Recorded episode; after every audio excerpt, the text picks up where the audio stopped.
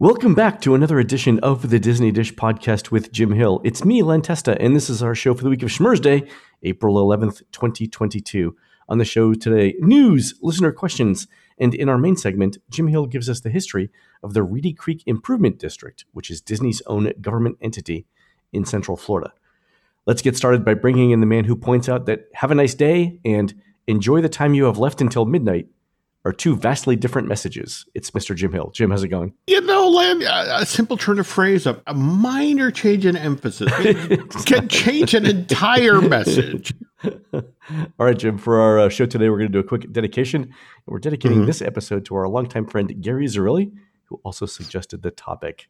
And with that, mm-hmm. let's do a quick shout out to subscribers over at disneydish.bandcamp.com. Thanks to new subscribers Bridget Bingham, Mickey T, and Meta Lee 87 and longtime subscribers Rachel Bresland, TPIR, and Andy Sutherland. Jim, these are the Disney cast members who've been scouring galactic garage sales and pawn shops for things to sell at the soon to open Treasures of Xandar store in Epcot's World Discovery. They say that the hard part was figuring out how alien exercise equipment worked for humans, and the best part was buying antique kitchen appliances from the planet Hala, which clean themselves after cooking. True story. Ooh, okay. I got to get myself into that store. All right, Jim, uh, let's do the news. Folks, the Disney Dish News is brought to you by Storybook Destinations, trusted travel partner of the Disney Dish podcast.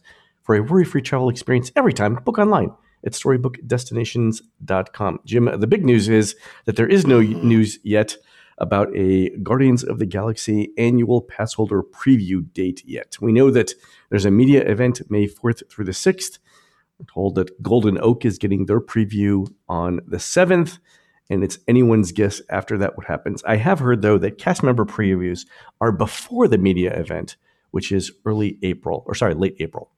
Also worth noting, we we have the the rollout of the national ads to support the opening date, which they're saying is May 27th, right? I believe so, right. By the way, have you have you seen the new language, the Family Thrill Coaster, which if you want to talk about a camel of a name, yeah. you know, family thrill coaster. Well, I do note that the uh, the height requirement of 42 inches is is relatively small. I mean, that's it uh, it's not uh, it's not like 48 inches, which it is on some thrill rides. There's at least three other attractions within the immediate vicinity Test Track, mm-hmm. Soaring Around the World, and I'm blanking the other one that are two inches shorter than Cosmic Rewind. On the other hand, if you think about Space Mountain, which is the 40 inch requirement, yeah. it's still lower than that. So it seems to be shooting for that sweet spot where you can get as many people as possible in these 20 passenger trains. Yeah, so Test Track, uh, Soarin', and Mission Space are all 40 inches. There we go. There we go. Yeah. That was the one I missed. So 42 okay. would be, it's a little more than Tower of Terror, which is 44, but less than Flight of Passage, which is mm-hmm. 44. Mm-hmm. I'm trying to think of, is there anything that's 42 inches? currently, I don't think it is. I think it's the first attraction with a 42 inch height requirement.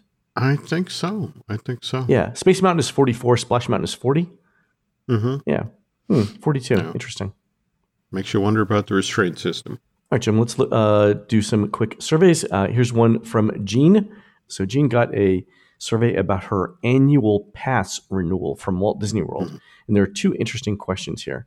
Um, one mm-hmm. is this which, if any, of the following reasons describe why you probably will renew your annual pass when it expires? So, why are you renewing your AP?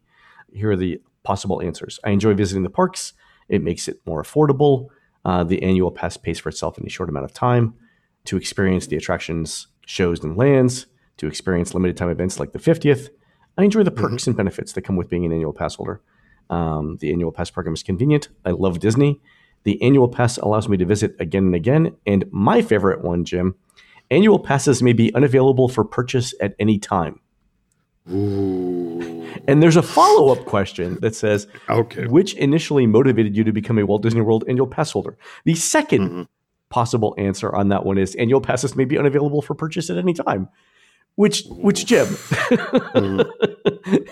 every every once in a while, I will I will do something and then realize 5 mm-hmm. minutes later, well, well, well, if it isn't the mm-hmm. consequences mm-hmm. of my own actions coming to bite me in the ass.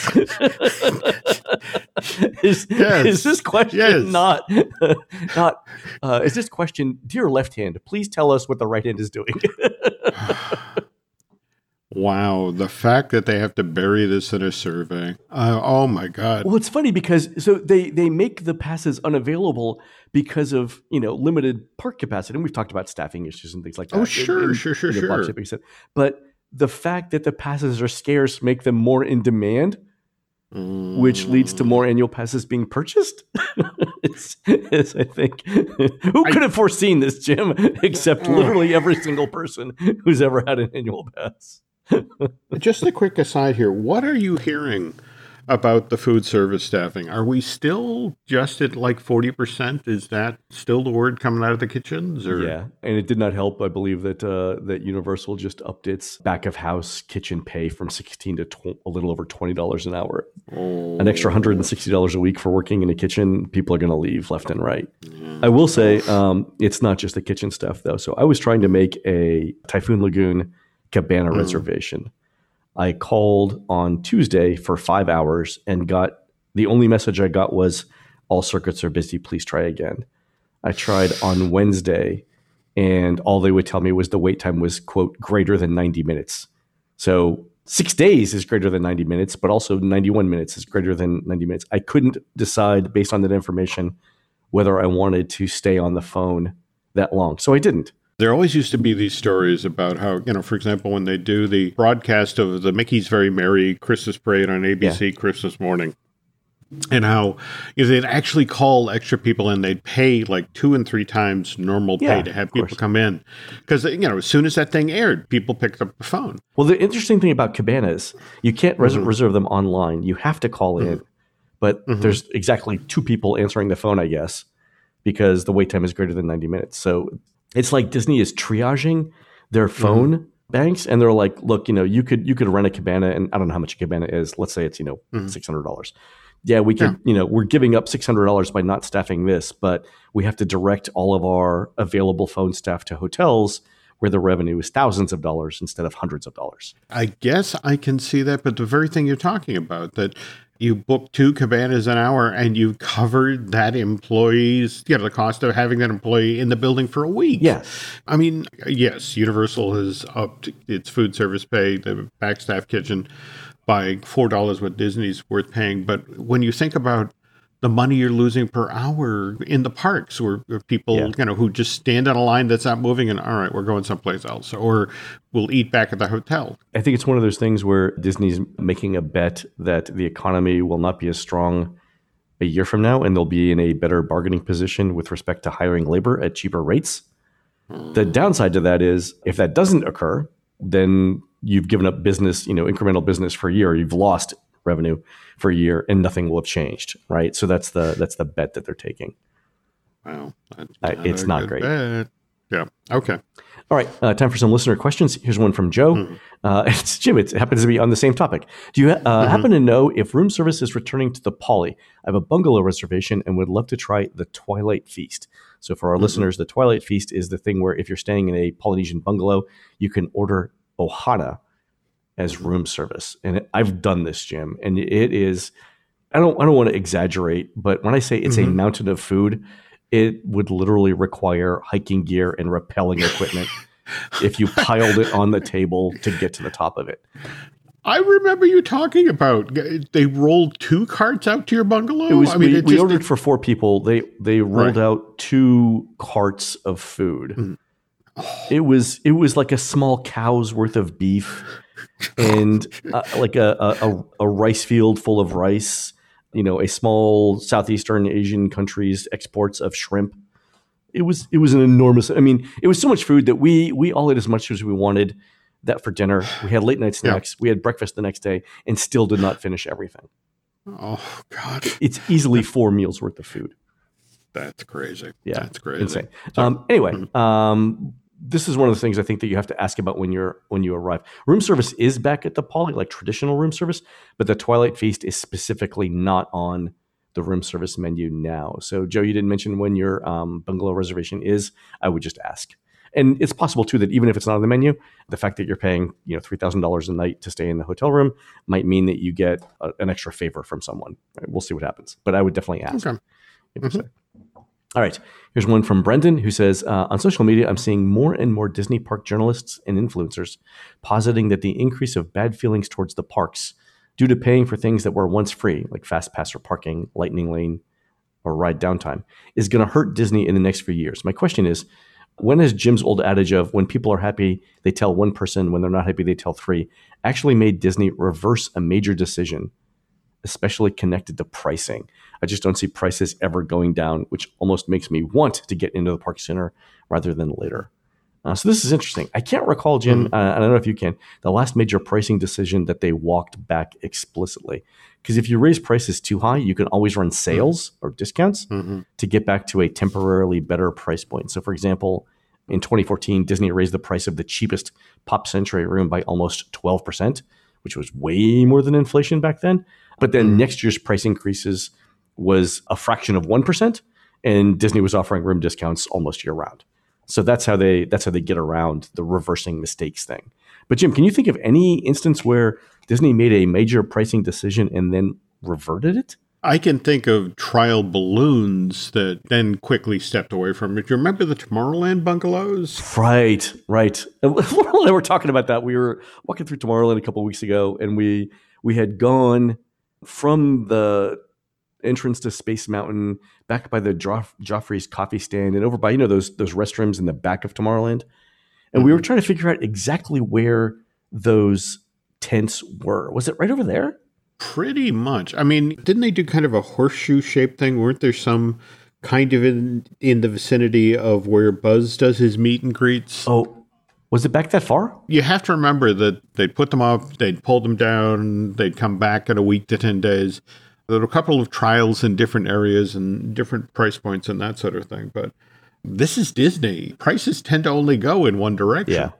So I don't think we are going to see a retreat. The question is, what else do you put on the table to get people interested in coming down? And I I will say this much the Guardians of the Galaxy Cosmic Rewind commercial that's on television right now is one of the best ads I've seen Disney do in years. Yeah, you it really like that. We talked about that yesterday. Yeah. Yeah, it is crazy. It, it is the sort of ad. It, it's like one of those ads from the late '80s, early '90s. The, the sort of thing that makes you pick up a phone and book a plane and a vacation package. It looks that good, which is quite a step up from the 50th commercial, where it's like, "Why am I looking at lit up buildings? Yeah, you know, I'm going to go then because they, they turned the lights on." So people yeah. people understand new rides better than they do, you know, new iridescent costumes for the characters, which was a, just a complete non-starter. Mm, and you give uh, you got to give uh, Universal credit for uh, their CEO acknowledging that in one of their recent earning calls, if they had if mm. they could do anything different going back to the pandemic, what would it be? And it was we would not have paused our construction. There you go. Yeah, I think in retrospect, go. Disney's thinking the same thing. All right, uh, one more uh, letter from Andrew. With all of the talk about how bad Genie Plus is, can someone mm-hmm. explain why Disneyland did away with Max Pass? I live in Michigan, so I can't go to the parks as much as I would like. But every time I went and paid for Max Pass, I was 100% mm. satisfied with my purchase for that day. And now I'm going back to Disneyland this May, and I'm totally confused and afraid of this new system that I've only heard bad things about, and I still don't understand. They say you can book at seven, for example, but only from within the park, but the park doesn't open until nine, along with many other questions that the fine print just doesn't seem to answer. Has there ever been a discussion on why Disney just didn't roll out Max Pass to Disney World too? That's a you know that's a great question, Andrew. You know, uh, Jim and I have joked about this on the show that Disney mm. could have saved half a billion dollars by just saying one day, "Hey, you know what? FastPass now costs fifteen dollars, but it's going to work exactly the same way." Yeah. Yeah. That would have alleviated a lot of problems, and you know they still got the same blowback about you know this thing that was free is now cost money, but at least not changing the rules and not changing the technology would have saved them a considerable chunk of money. Yeah, it's things like this where I think Jim, you mentioned it. You know, every time a new team takes over any mm-hmm. organization, they want to put their stamp on it, and yes. they do that yeah. by doing a big project that costs a lot of money. I think mm. in this case, it is Genie Plus. Had Bob Chapek come in and said, you know what, we're going to start charging money for FastPass, the board mm. of directors might look, have looked at that and said, well, that was an obvious move you don't get credit for it. Bob Iger does for making it more successful or something like that. Right. It's just how many times have we reinvented the wheel at this point? And each time, you know, what it's a white wall tire. Oh, it's got studs. You know, it's still the wheel. Yeah. All right. I don't think anybody would argue at this point that Genie Plus is somehow better or solves a problem that FastPass didn't. In fact, I would argue that it's worse at solving certain problems like credit distribution. The thing it's better at is generating revenue. So there you go. Welcome to the modern Disney company. exactly. Andrew, meet Brendan. Brendan, meet Andrew. there we go. Answering your questions. Okay. okay. All right, folks, we're going to take a quick commercial break. When we come back, Jim talks about the history of the Reedy Creek Improvement District. This podcast is sponsored by BetterHelp Online Therapy. Look, anyone who's been on this planet for the past two years knows that life can sometimes get a little stressful. And that stress can then manifest itself in some pretty extreme ways.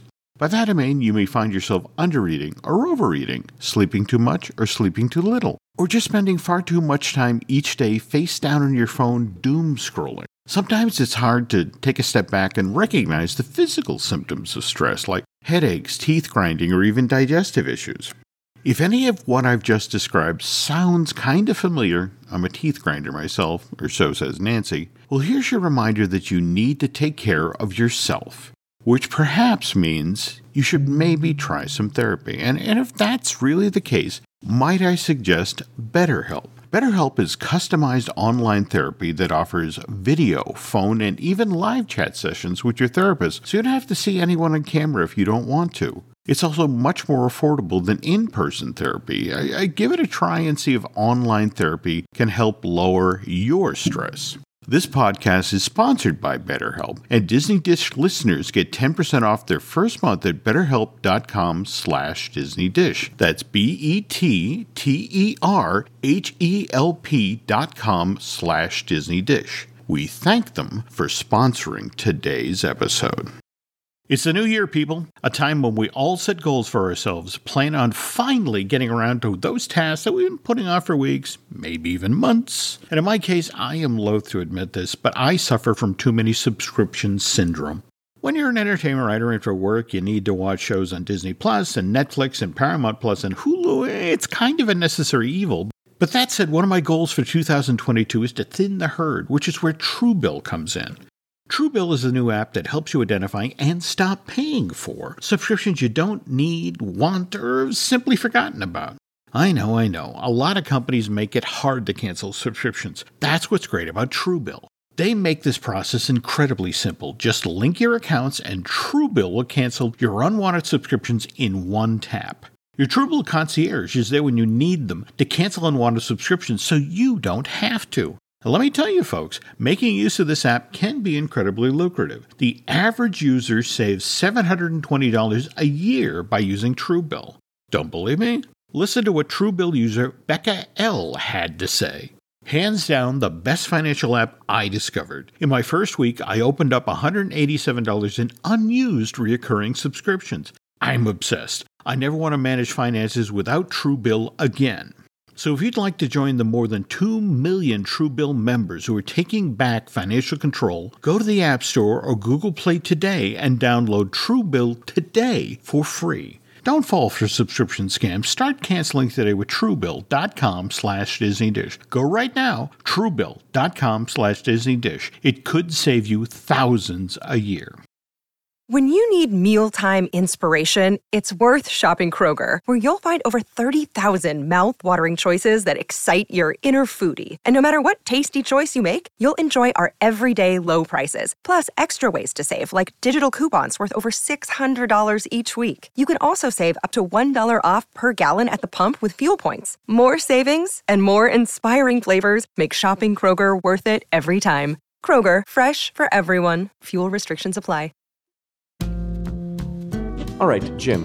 When Disney announced its opposition to Florida's HB 1557, the uh, Don't mm-hmm. Say Gay uh, bill, Republicans in Florida's government uh, threatened Disney by starting to research how to revoke the Reedy Creek Improvement District Charter.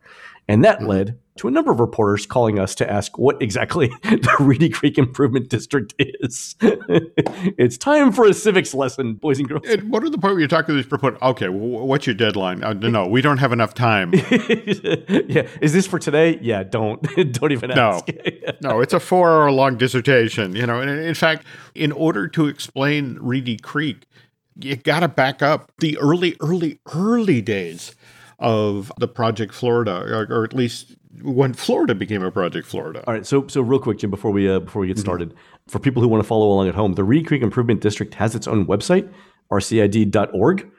And on the front page is a link to the actual legislation that created the Reedy Creek Improvement District. And on one of those sleepless nights, crack open this document. You'll be down in two minutes. Yeah. yeah.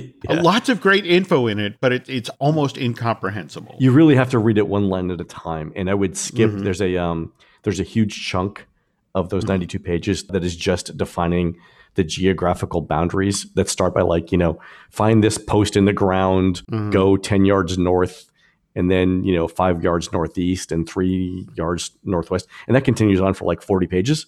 So skip if you skip that, it's actually a pretty quick read. Okay. So to begin with, mm-hmm. what events led Disney to ask for a uh, an improvement district in Florida, or for Florida to offer it? Let's start with the obvious. A, a lot of us have developed our affection for the concept of Epcot the city mm-hmm. from that film of Walt but Walt makes this movie six weeks before he passes. And it's not because he's being kindly old Uncle Walt and, and showing people what we're going to build in Florida. This film was uh, was created to be shown on television in the late part of 1966, early 1967, to all of the residents of Florida who, at the end of the show, were supposed to be compelled to call their state legislate, you know, the state representatives, and talk to them about the legislation that was making its way through the halls of Tallahassee at that time with the notion of turning those 27,443 acres that Disney had bought into a vacation kingdom. But if you if we go back to 65, 66, Len, it is amazing how tentative Disney is at that time. It's really? yeah, the thing we might build, the thing we're thinking of doing. Is that them? Mm. You know, they're a corporation. Is that them trying to avoid you know forward-looking statements, or are they were they really just that that unsure about what they were doing? It depends on who you talk to. This is 65. Disney's had 10 years of running Disneyland. A lot of the people who came to Florida were Disneyland guys. Mm-hmm. They'd started at hourlies of the park, made their way up. So these guys understood themed entertainment and also more to the point, you can't typically find Disney using the phrase theme park. They're still using the, the family fun park or amusement park, and they talk about Walt Disney Productions outdoor recreation operation. Outdoor recreation operation. It's a lot of syllables, Jim. A lot of syllables, but again, you got to remember that that was a lot of the appeal of Florida. It's like, ooh, we going to really get to do some some outdoor recreation stuff. But speaking of photographs and images, everyone's seen that there's that photograph of Walt and his brother Roy from November of 1965. It's the one where they're sitting at that table at the Cherry Tree Plaza Hotel in Orlando. Yep. There's a banner behind them that says Florida welcomes Walt Disney, and Governor Hayden Burns is is right there at the table with them. And what's interesting is, you, again, if you, you, there's some transcripts out there of the actual press conference. There were over 350 members of the media turned out for this thing. In fact, in the annual report for that year, they describe it as the friendliest press conference in Florida history. and know, just everyone in the room was thrilled that this was going to happen. Yeah. And Walt's at the table doing the whole kindly old Uncle Walt bit. But what people don't talk about is the event that happened before that press conference. Okay. Governor Hayden Burns hosts Walt and Roy at a reception held in Orlando where members of the Disney organization then met with the governor's staff and 750 of Florida's top state officials, dignitaries, and business leaders. And this is new. The Sentinel has only printed its front page story, the We Say Mystery Industry is Disney, on October 21st, 1965. So it's just three and a half weeks later. And everybody who's in the room for this business session. That's what they're calling the meeting before the press conference. Everybody in this room either is somebody who experienced or knows somebody, a family member, that sort of thing, who experienced 40 years earlier the Florida land boom and bust from 1924 to 1926. They had built the new cities of Coral Gables, Hialeah, Miami Springs, and Miami Shore. Based on the railroad, right? There you go. Yeah. So I have a I have a great story. Um, so Bob Sehlinger, who co-authored the mm-hmm. Unofficial Guide, his dad mm-hmm. um, mm-hmm. was part of a group of investors that oh. bought up land along uh, north, well north of Orlando, around the mm-hmm. um, you know the Springs area, like an hour north of of Orlando, in the anticipation that eventually you know hotels would be built. Of course, hotels never got built, but they um, they did set up a um, like a campsite. It's called Juniper Springs Oh. And and it exists to this day. And so Bob goes there to vacation. I've been there a couple of times. It is it is in the middle of nowhere. But yeah, I mean that's what mm. yeah. It, it, it but it came about because people thought that with the railroads would come oh, yeah. you know tourists all over Florida. Yeah, and that's the thing. Uh, property values shot up all over the state. Speculators jumped in. Real estate went crazy, and thousands of people, like Bob's, you know, father or grandfather, invested their life savings and get rich quick schemes. And it all collapses in 1926. And largely because most of these homes, most of these hotels, cities were, supposed to be built on unreclaimable swampland. So the direct result thousands of pe- investors are financially ruined. More to the point, it cripples the local economy in Florida. And this is ahead of the great stock market crash of 1929. So, I mean, that's oh, a one two yeah, yeah. punch that the state just doesn't recover from till after World War II, and that's only after guys who'd served could get house loans and I you know I want to live someplace warm. Let's go to Florida. So you are in a room full of people who are both excited and nervous. What this means to Central Florida, because remember, this is a place that has no beaches, so right. it's never had a tourism based. Yeah, why, why would you go to the middle of Florida? Yeah, and so it's already lagged behind the folks that came back after World War II. Mm-hmm. And uh, honestly, this is why so much of the property in Orange and Osceola County was being used for cattle grazing based on its low real estate value. This was all you could do with the acreage. Right. What, what are you going to do with it? Exactly. So here's Walt and Roy basically throwing the center part of the state of Florida lifeline in this business session, Governor Burns assured Walt at that time of the state's cooperation and outlined the problems facing Walt Disney Productions. He explained how these considerations would be handled. Walt Disney proposed a unique project in terms of size, scope, purpose, imaginative concepts, and other, all other aspects. Burns says this fact makes it impossible to fit their enterprise in any of the usual new industry categories. Therefore, it requires careful attention and cooperation on the state and local government levels. He then goes on to say that Mr. Disney, as representative, have sought clarification of certain existing laws and statutes that pertain to their project. They have also asked for our help in obtaining reasonable and logical assurances of cooperation for the proposed undertaking before the whiff of impropriety enters the room. Governor Burns says all requests by Walt Disney Productions are being handled through existing Florida laws and precedents. He emphasized that Walt Disney Productions had not asked nor had been granted any special privileges. All right. So at this point, they haven't asked for anything. They haven't asked. Uh, but the governor gives his pledge to work with the Florida state legislature on matters regarding legislative action. Uh, and then to, to cap off his portion of the business session, the governor declares Walt Florida's man, not of the year, Len, decade. Wow. And we're, we're, we're halfway through the decade. but that's the thing.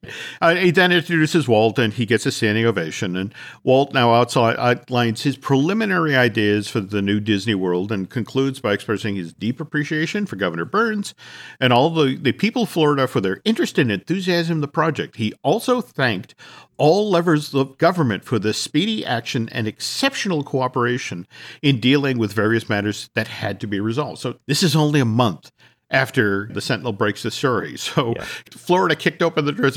Absolutely, Disney people, come on in. So right after the business session, again, we have that press conference with the 350 very happy photographers and reporters. Now, mind you, Walt mentions it's going to take at least a a year and a half to design the Vacation Kingdom, a portion of the, the Disney World, and then at least another year and a half to build it. So, so three years to design and build the Vacation Kingdom, or let me just uh, put this in terms we can all understand: uh, mm-hmm. one half of the development cycle of Guardians of the Galaxy. just checking. Go ahead. I'm not good with time, so you know. No, no, not. there, there, we go. All right. all right, but think about what's just been dangled in front of oh, all of these yeah. Florida. It's a hundred million dollar project, which is supposed to lure 6.2 million people a year to Central Florida. 6.2 million, or you know, ten times that. What what are numbers anyway, Jim? There we go. That's one of the reasons I love reading these documents. Oh, oh that's charming. Oh, yeah. wow. Men may someday go to the moon. there you go. And, and, never mind the 3,000 to 4,000 employees that, you know, will be by the resort. Yeah. And also the number that just electrified the folks in Central Florida was the notion that in the 10 years after Disney World opened, the Vacation Kingdom was expected to generate $1.3 billion worth of revenue for the communities that surrounded Project Florida. Uh, yeah. And $1.3 billion in a community that is basically cow farming? There we go. It's a go. lot of money. It all seemed too good to be true. And that's because it was. Because Walt Disney Production, in this same annual report, reveals that they have already managed to turn a profit on Project Florida. By October of 1965, Walt Disney Productions had put together 27,443 acres, almost 43 square miles of real estate for $5 million, Len. Mm. So, adjusted for inflation, that's approximately $44,750,000 in 2022 money. An amazingly low amount of money. But again, it was it was farmland, and farmland is cheap. There we go. But to this date, December 15th, 1965, the company has completed a major and important real estate acquisition. Negotiating for purchase and clearing title on each of the individual parcels required nearly two years' time. Okay. But because this has been accomplished, the value of the land has increased significantly. Hmm. And the company's investment would be a successful one simply as a massive real estate venture. Really? So had they just bought and flipped the land? They didn't actually have to build Project Florida to come out ahead in this deal. They just sell off the property they've acquired in the surreptitious land deals and turn a profit. But here's what really frightened the officials in Florida to tell you how late they made the deal, how late they got the news line. It's the last page in the 1965 annual report. but, it's like when I'm writing the unofficial guide, I, I am always like, leave two pages in the middle of this chapter blank so I can fill them in with stuff that's about to happen. There we go. I don't know what it's going to be, but just leave the two pages.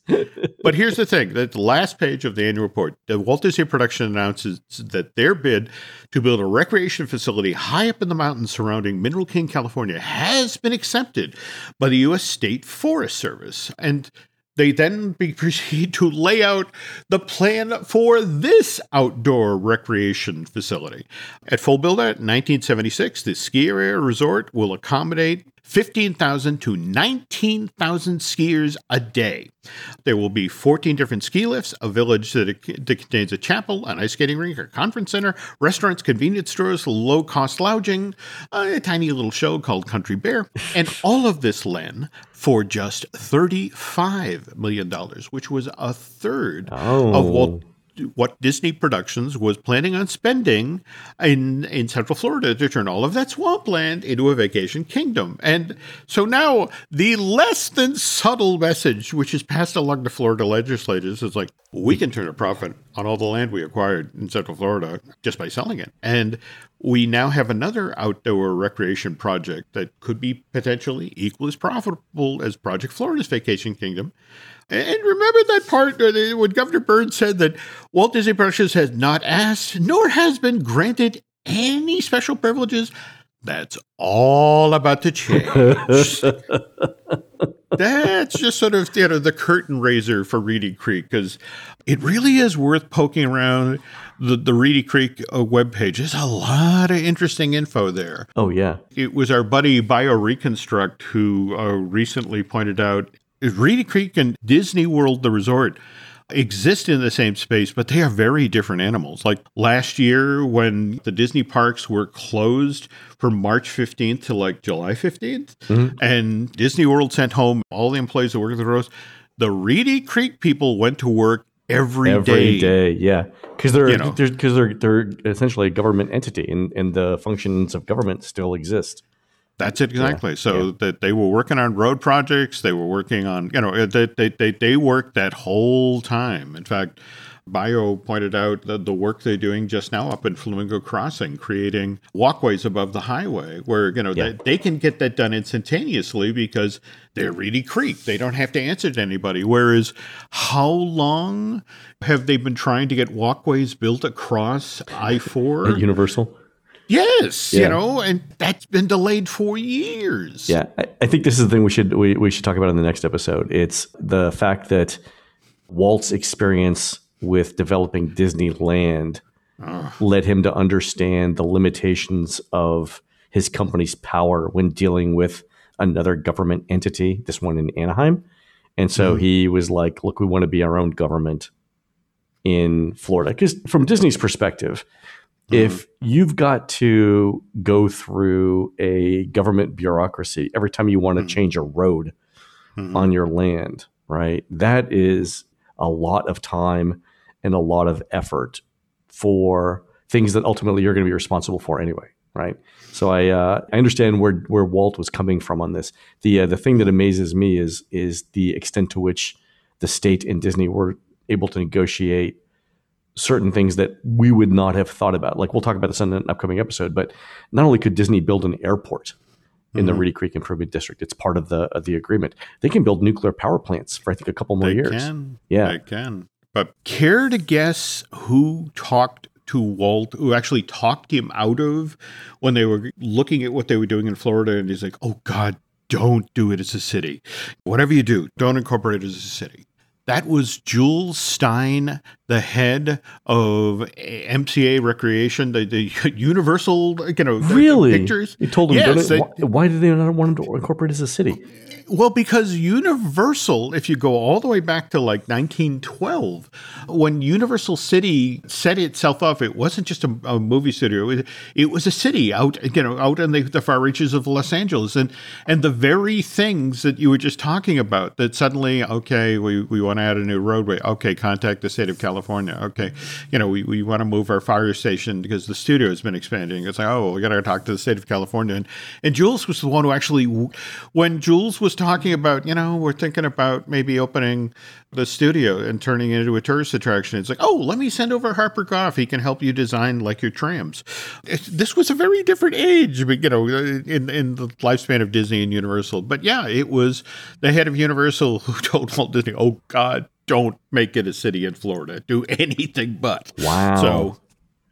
But, so they they had learned through experience in dealing with uh, various municipalities um, mm-hmm. what they wanted and what they didn't want. So that's good. Oh, absolutely, absolutely. Yeah. But, but still, the uh, the extent of the agreement to me is pretty is pretty surprising. Like the fact that the Reedy Creek Improvement District uh, will mm. exist in perpetuity mm. uh, is not something I think that uh, that we all we all looked at. I'd love to get. Uh, I'd love to have. I wish we could afford it to have lawyers look at this to sort of figure out like if you if you were going to attack this, how would mm-hmm. you attack it? Because everything I've seen yeah. around special districts Mm-hmm. Even even though you can you can create a special district and say that it's going to live forever, forever yeah. doesn't doesn't literally mean until the end of time. It can be it can be revoked. But the only yeah. instances I've seen of special districts being revoked is when its original purpose is no longer valid. Like if you like, and, and the, the, the classic examples are we're going to do a, an improvement district for wetlands right? Yes. But if you did it mm-hmm. 50 years ago and now it's no longer wetlands, it's you know it's something else. Mm-hmm. Well, the original purpose is no longer there. But even then, when you revoke the charter, you still have to allow for the benefits that would have accrued to mm-hmm. still accrue. And yeah, that's the thing yeah. I think that it looks looks tricky from a you know from a we're gonna we're gonna do away with the RCID. I, that is super super difficult. The other thing I think that's difficult, and again I'm not a lawyer, is the state's not going to the state can't argue that Disney hasn't upheld its side of the bargain. There was supposed to be a city. It's 50 years later. yeah. Yeah. Yeah. yeah, you could. I mean, you could argue that Walt Disney World is the city. It's got. I mean, if, if that's the And, case, and you know that you are not wrong. You know, in fact, you know, I, third largest imagine- public transport uh, transit system in the state of Florida, behind Miami and Yeah. Jacksonville. I would imagine that would be the argument that Disney makes. Yeah. Again, I'd love to get a to hear a lawyer, you know, opine on this, but uh, my sense is that this is uh, a will never happen. B, I don't even know that how people would attack it, but I'd, I'd love to know. So we'll see what we can do on that. And let's not forget the very important C will fundraise off of this issue. That's it. I mean, I think it's a fundraising thing, right? I don't, I don't think anyone is seriously looking at, at doing it. No. Uh, And even even then, the lawsuit from Disney would be, let's put it this way: human technology does not have the sufficient capability right now to measure the, how short the amount of time would be between the time that the that the Florida legislature decided to abolish the RCID and Disney filed the lawsuit. Like, like you think a femtosecond is short? Uh, let me tell you, that would be an eternity in comparison, right? Uh, yeah. Ready, aim. Oh, they fired. Okay, Yeah, so yeah. there we go. And you know, it hit return. Yeah, exactly. there we go. So, All right, but, uh, all right. So we're gonna continue this on the on the next episode. oh yeah, there's lots more story yet to come. Fantastic, folks. All right, so that's going to do it for this show today. Please head on over to disneydish.bandcamp.com. We'll find exclusive shows never before heard on iTunes, and we'll continue this talk on the Reedy Creek Improvement District next week.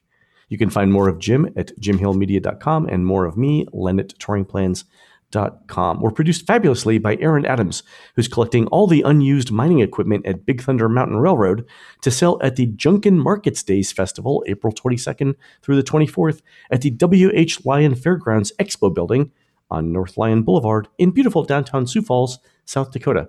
While Aaron's doing that, please go onto iTunes and rate our show and tell us what you'd like to hear next. For Jim, this is Len. We will see you on the next show.